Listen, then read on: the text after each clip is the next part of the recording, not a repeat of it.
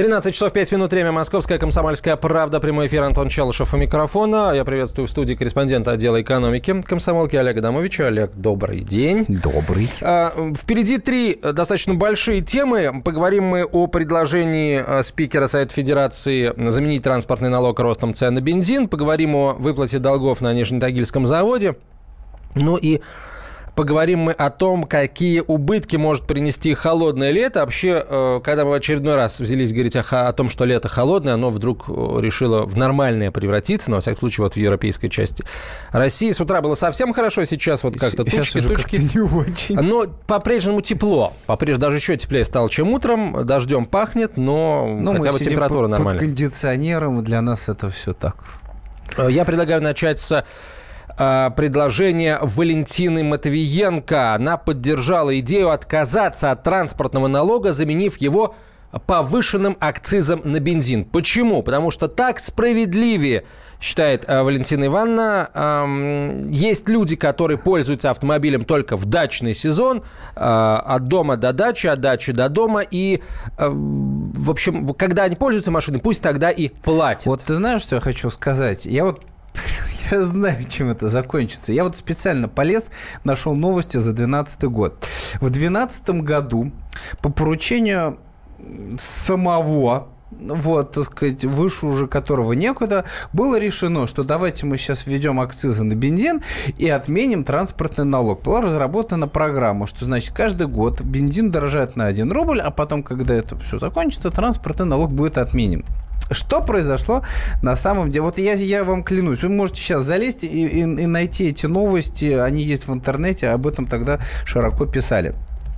Вот. Что произошло на самом деле? Бензин подорожал. Он действительно дорожал, ну, акциз повышался там, рубль, рубль за литр. Это, это все честно. А вот транспортный налог никто так и не отменил.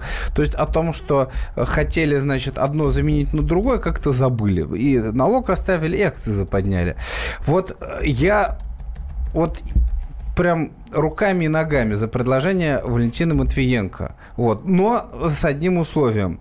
Если оно будет доведено до конца, и вообще, если честно, если уж власти отвечают за свои слова, то по-хорошему они уже сейчас должны отменить транспортный налог и оставить акцизы на бензин на, на том уровне, на котором есть, потому что изначально они повышались с условием, что налог будет отменен. Я предлагаю прямо сейчас э, начать голосование. Согласны ли вы с тем, что повышение акциза на бензин более справедливо, чем транспортный транспортный налог вообще.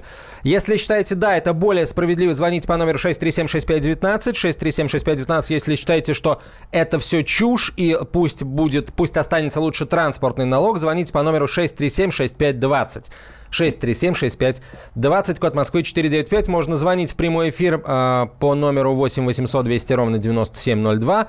И э, если хотите написать, пишите на пишите WhatsApp и Viber на 967 200 ровно 9702. 967 200 ровно 9702. Да, еще Сразу возникает ага. вопрос вот у нашей аудитории, ага. Э, вполне, по-моему, оправданный. А как бы в таком случае э, с льготниками, инвалидом, э, инвалидом э, до 200 лошадиных сил и многодетным без ограничения? пишет Сергей что, из Москвы. Что из инвалидов до 200 Нет, лошадиных име, сил? Имеется в виду, э, что если, например, э, видимо, да, я сейчас не очень хорошо помню этот закон, видимо, если у человека есть инвалидность, и машина у него, объем двигателя меньше 200 лошадиных сил, он либо не платит налог, либо там платит его как-то по минимуму, вот э, на, эту, на этот вопрос мы и на другие мы попросим от, ответить прямо сейчас сразу автообозревателя комсомолки Андрей Гречаник. Он выходит на прямую связь со студией. Андрей, приветствую тебя. Привет. Всех приветствую, добрый день. Ты согласен с тем, что э, повышение акцизов на бензин, вообще э, отменить транспортный налог и увеличивать все, зашивать его в акциз на бензин? Это более справедливо. Так, по-твоему?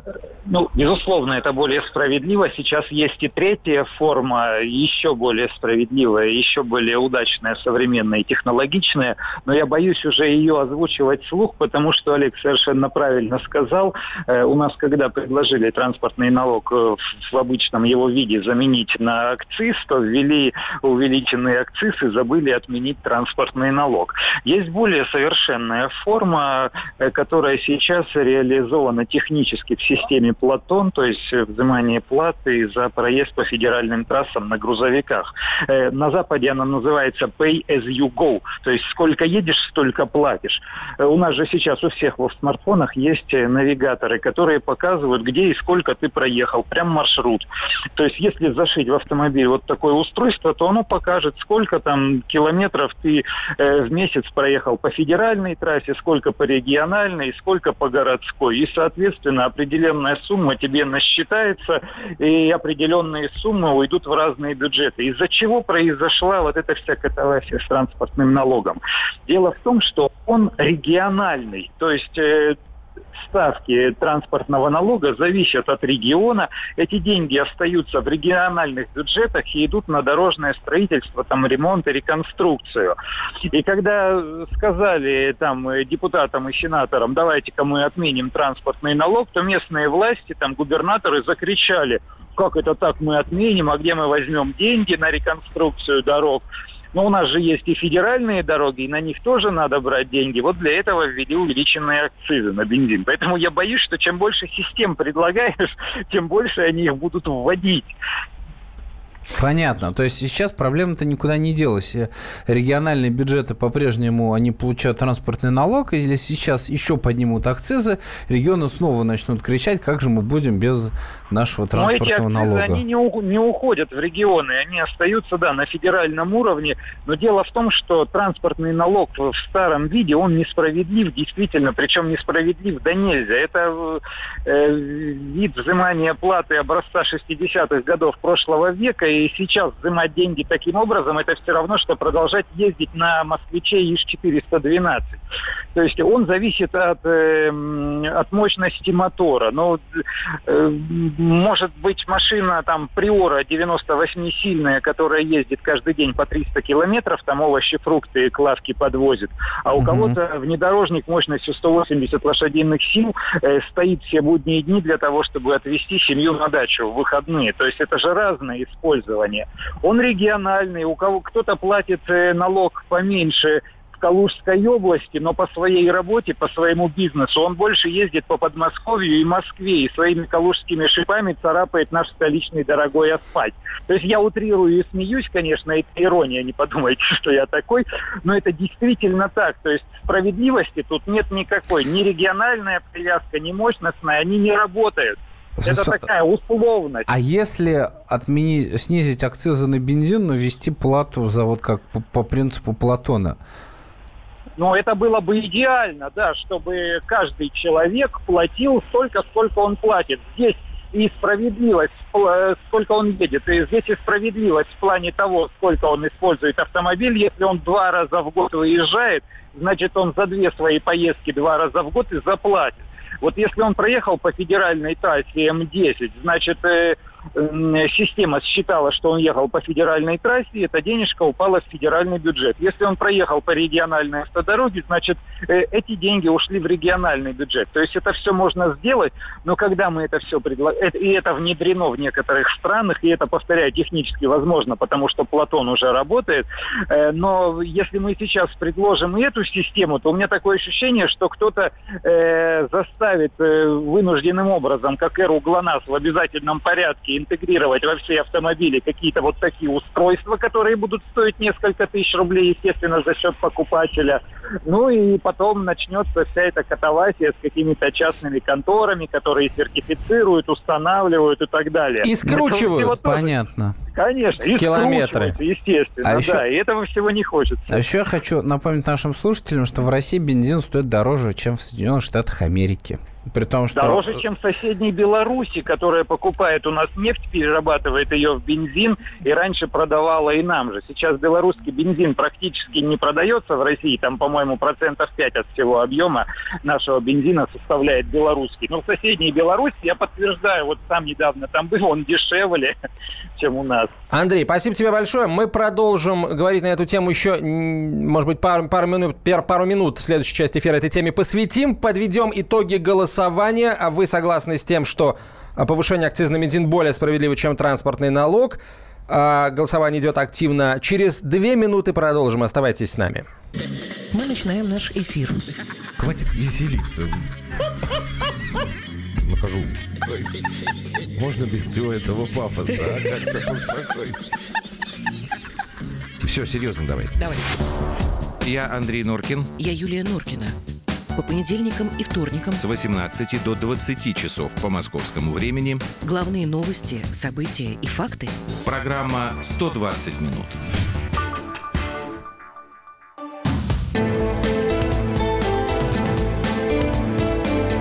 Личные деньги. 13.17 в российской столице. Мы продолжаем разговор. Олег Адамович в студии, корреспондент отдела экономики «Комсомольской правды». Ну что, Олег, давай подводить итоги голосования. Напомню, э, спрашивали мы о том, согласны ли э, наши слушатели с тем, что повышение акциза на бензин более справедливо, чем транспортный налог. Коротко напомню суть, э, точнее не суть, а источник вот этого, этого обсуждения. Спикер Совета Федерации Валентин Матвиенко заявил о том, что повышение налога может ударить по незащищенным категориям граждан, проще говоря, по тем людям, которые пользуются автомобилем только во время дачного сезона. По словам спикера, а сейчас активно обсуждается тема замены транспортного налога повышением акцизов на бензин. Э, И по мнению самой Валентины Ивановны, это более справедливо, нежели повышение транспортного налога. А, Ну, тут, ну, тут ключевой момент. Сейчас некоторые подумают, что э, действительно вместо повышения транспортного налога мы повысим акциз на бензин, то есть и транспортный налог останется с прежней ставкой, да, и стоимость бензина налог, да, повысится. должен мы это там- уже проходили, да, это, это, это мы прохо- проходим постоянно, потому что транспортный налог есть, а, а бензин дорожает.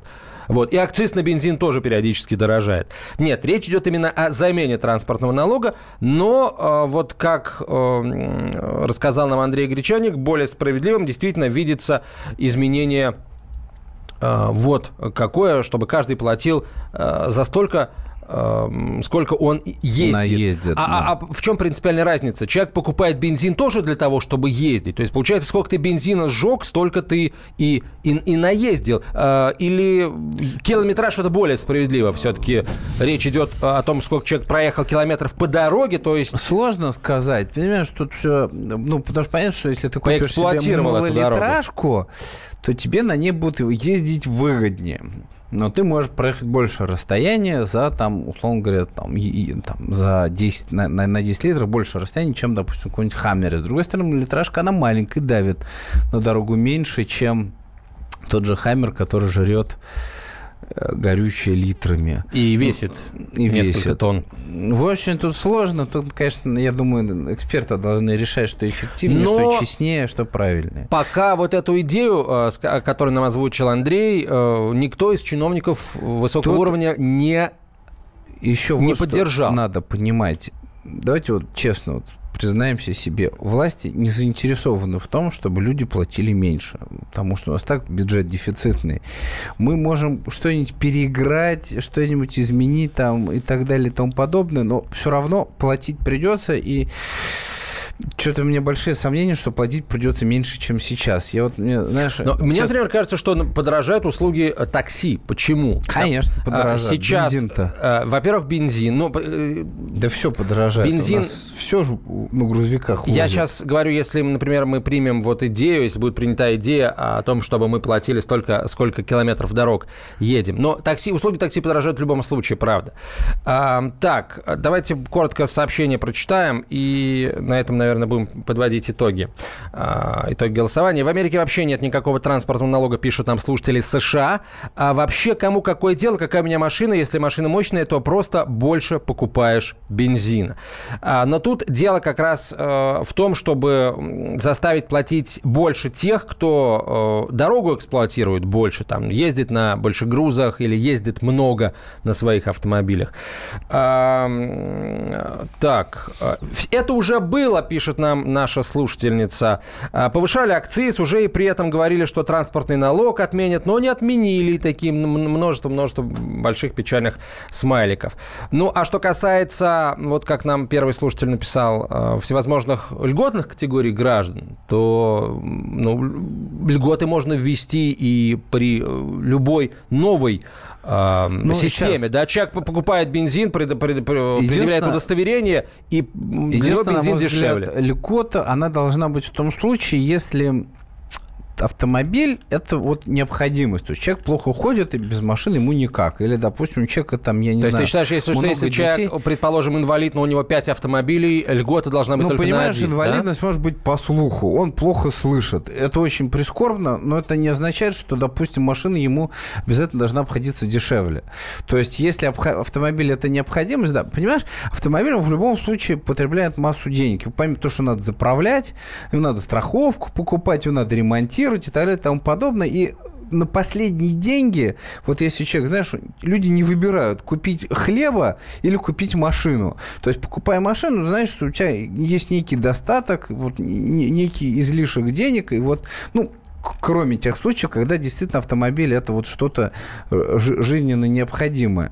Вот. Поэтому, на мой взгляд, да, это не должно быть так, что если у человека инвалидность, то он автоматически получает льготы там на, на- на машину.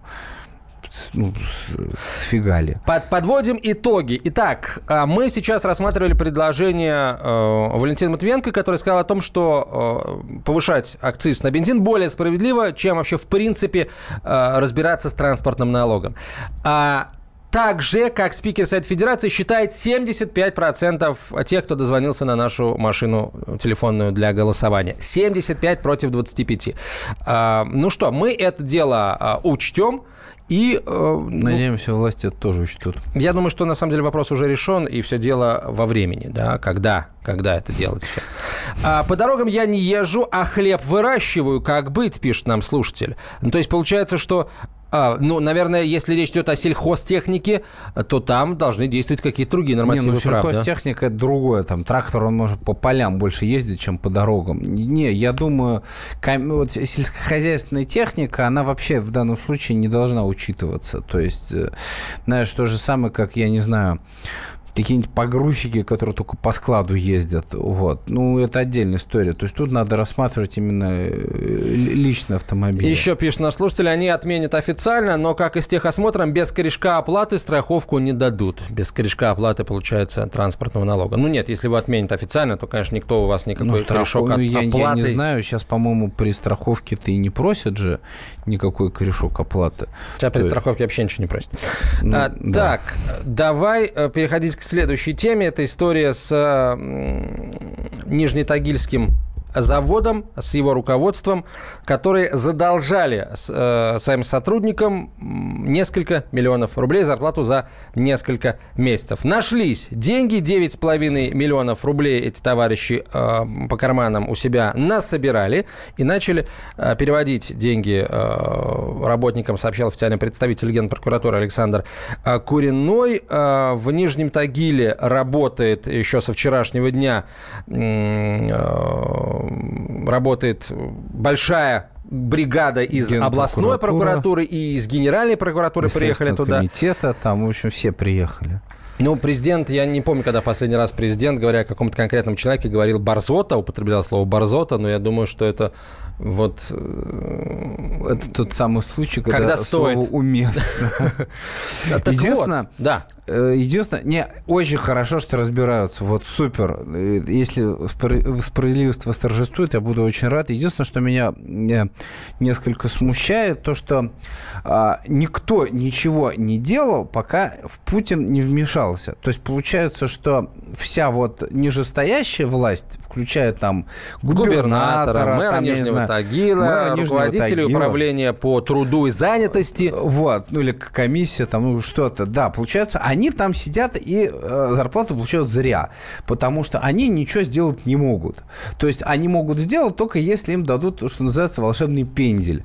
А э, от президента... Я сейчас страшные вещи скажу. Там же ведь и прокуратура есть Там в, же в и этом прокуратура регионе. И есть. Следственный То есть комитет там Они свой все есть. знали, потому что год, ну, как бы, понятно, крупный завод, год не платят, там, 200 человек. Это как бы не так, что, я, я не знаю, там, фермер, э, птичница э, деньги там не заплатил, который за, я не знаю, за курицами ухаживал. Нет, это предприятие. И э, все все знали, и никто ничего не делал, пока, собственно, не пришла команда. И вот, э, на самом деле, это как бы очень плохо, потому что говорит о том, что местная власть не справляется. Давай э, поговорим с экспертом по трудовому праву. На связи со студией Ольга Юрьевна Ярошенкова. Ольга Юрьевна, здравствуйте. Здравствуйте. Скажите, а, таких вот заводов небольших по России какое количество, которые не платят зарплату сотрудникам или платят ее очень плохо с задержками, а местные власти не делают ровно ничего? Ну, такой статистики специальной нету, но задержки по зарплате есть не только у предприятий, заводов, но и у организаций, и у индивидуальных предпринимателей. Это как бы обычная практика.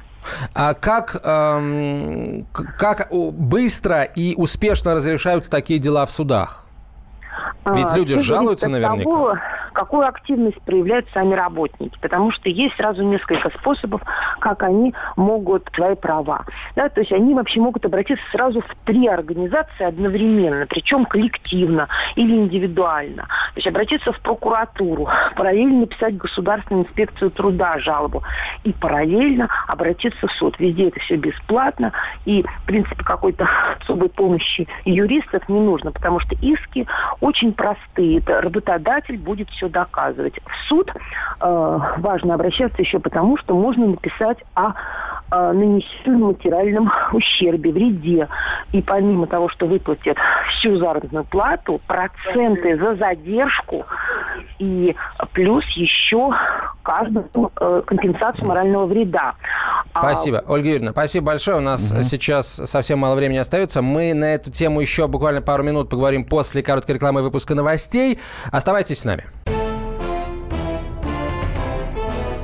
Товарищи солдаты и офицеры российской армии. Полковник Баронец разрешает обратиться. Звоните и задавайте накопившиеся вопросы. Угроза НАТО, жилье для военнослужащих и перевооружение России.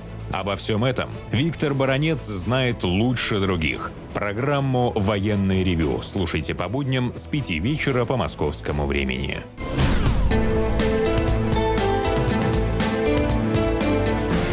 Личные деньги.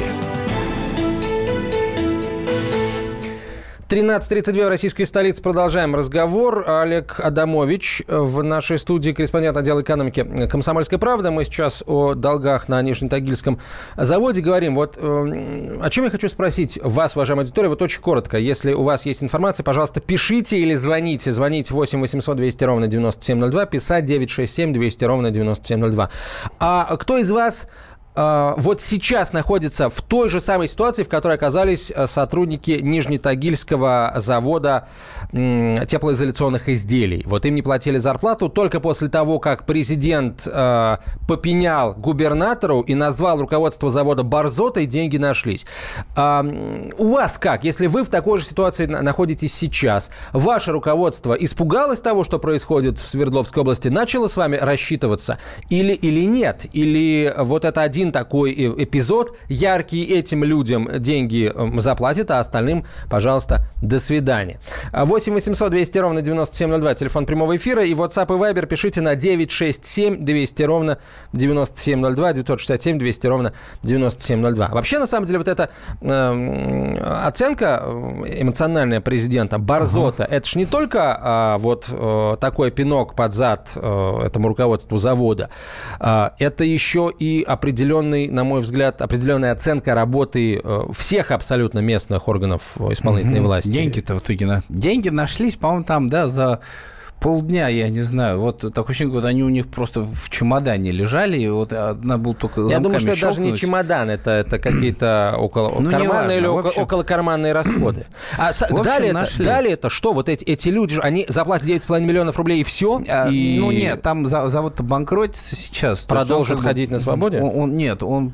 Ну а что, завод банкротится, то есть он, он ну, прекращает свою работу, ну или там новые хозяева появятся. Ну там конечно, классическое, знаешь, это было уровня 90-х годов. Было там крепкое предприятие, оно там еще в нулевые получало какие-то отраслевые награды за, ну, за хорошее производство. Но менеджмент, ну, там, администрация не вкладывалась в модернизацию. В результате они исчерпали все ресурсы. Там, естественно, если э, завод там не обновлять, оборудование не покупать, то рано или поздно все что-нибудь слом, все сломается. Ну, и все сломалось. И когда администрация поняла, что все ломается, они быстренько распродали э, со складов все сырье, там, ну, там, сталь, там, ну, все, что химические какие-то э, компоненты, ну, все, что можно было вот так вот продать, и объявились обанкротом. И какие-то долги раздали, вот тоже была, конечно, ошибка, их долги раздавали поставщикам, а а не, за, не сотрудникам. То есть деньги там, которые еще на счетах завода были, они отправлялись другим юрлицам. А люди, которым надо семей кормить, они остались на бабах. А, Игорь, здравствуйте. Вы в такой же ситуации сейчас, да? Нет, я не в такой ситуации. У меня похожая ситуация была с моими сыновьями два года назад. Вот совсем недалеко от Москвы Серпуховский лифтовый завод. Значит, где-то в сентябре месяца 2015 года предложили подписать странный документ. Договор, на котором был только первый и последний лист. Середины не было. Прекрасно, вот, да. На вопрос э, людей, а что в середине там, да зачем вам типа это знать? Подписывайте и будете работать, как работали. Вот. Ну, часть подписала, часть не подписала. Вот э, мои сыновья как раз не подписали. Была там такая группа, человек 30 примерно, которая не подписала такую бумажку. Вот. В итоге их в 16 году после новогодних праздников уволили. Но, правда, выплатили все деньги, все. Они обратились, вот предыдущий вот там э, эксперт говорил, там, обращайтесь в суд, обращайтесь в суд. Вот э, по поводу обращения в суд. Значит, обратились в суд с адвокатом, все, сначала Серпуховский, заседание длилось 5 минут, оставили без удовлетворения со стороны истцов. Вот. Потом э, в Московский областной суд, там одну минуту заседание длилось, и с таким же результатом. Вот. Ну и все, адвокат развел руками, там что-то там пообещал куда-то еще обратиться, чуть ли там не Европейский суд, там, по правам человека. Ну, вот такой результат. Так, такая у нас правоохранительная То система. есть, получается, те, кто подписали вот этот странный документ, их уволили, а те, кто не подписал, они остались работать или там как-то были уволены с компенсацией? Значит, те, кто подписали вот эту Филькину грамоту, остались работать. Но им повезло еще меньше. Они сейчас судятся с заводом по поводу э, выплаты, выплаты как раз зарплаты, да. За какой период? Кто, да вот там, по-моему, с сентября прошлого года. А что в итоге в середине этого документа появилось? Напомните нам, а, расскажите буквально в двух словах. А, середину документа никто не видел. Вот.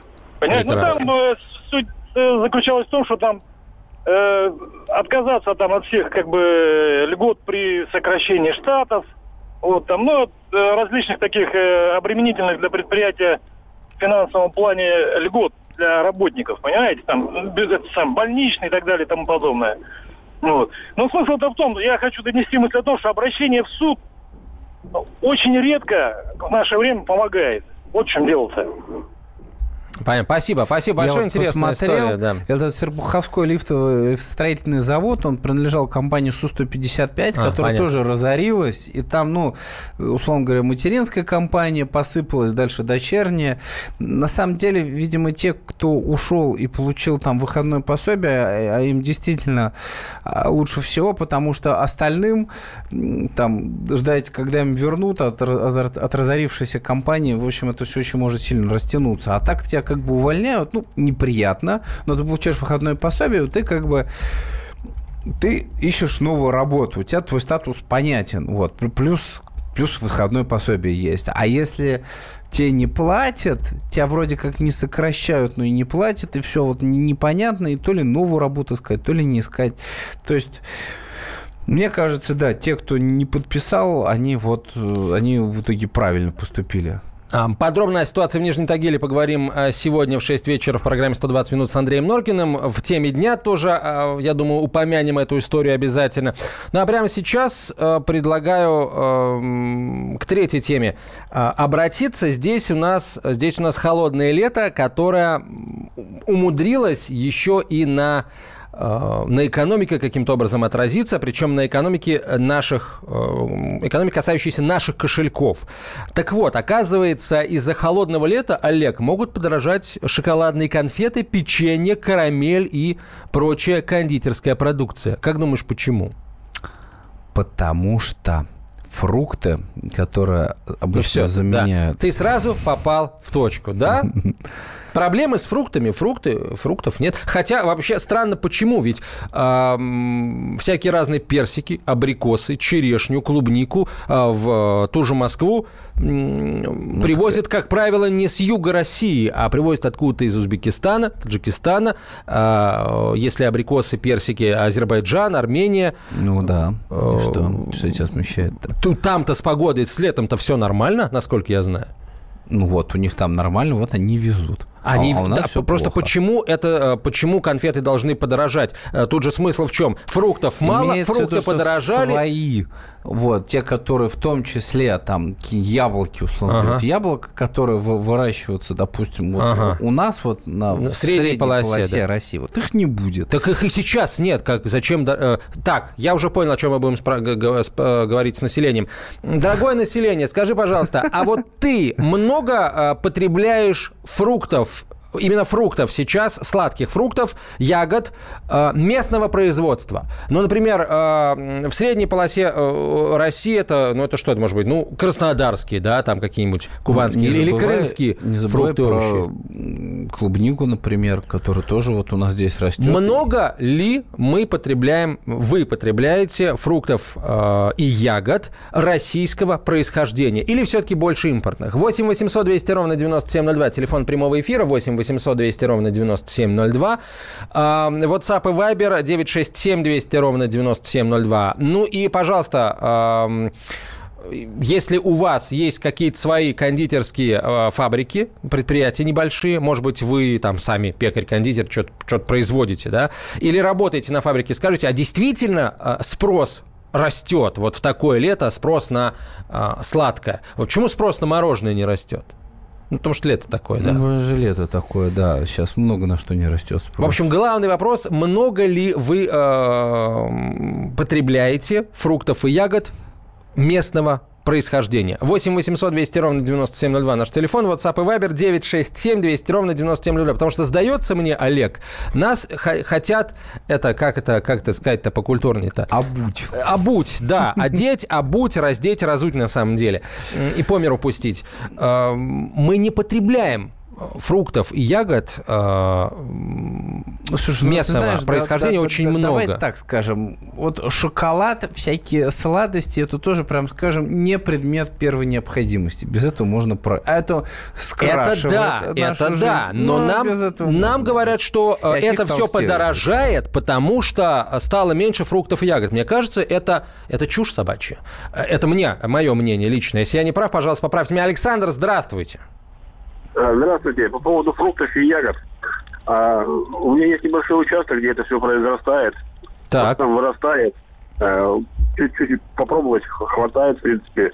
А, то, что э, продается на рынке, это вообще покупать опасно, потому что огромное количество садовых участков находится вдоль дорог, и это все выращивается. Андрей, а вы откуда? А вы откуда? Александр. А, Александр, простите, откуда вы? Екатеринбург. Екатеринбург. А вообще, в принципе-то, в Екатеринбурге в магазинах много продается фруктов и ягод вот Свердловского происхождения? Вообще российских да, фруктов и ягод? Нет, по-моему, очень мало. Если попадаются яблоки какие-то, то в лучшем случае там Молдова, э, вот, ну, то есть, как бы, ближнее зарубежье. зарубежье. Понятно. Спасибо вот. большое. Просто я почему... Э, понятно, что у человека, у которого свой участок, он будет по максимуму да, потреблять все со своего участка. Мне вот интересно, так, интересно услышать среднестатистических э, россиян, у которых нет своего участка. Ну, например, есть огородик, но там же э, там нет, например, черешни или персиков, или э, что, что еще мы любим? Там, ну, гранаты мы любим, да? Вишню. Любим. Вишню. Ну, вишня, она все-таки наша черешня, вот да, это не, не наше, как правило.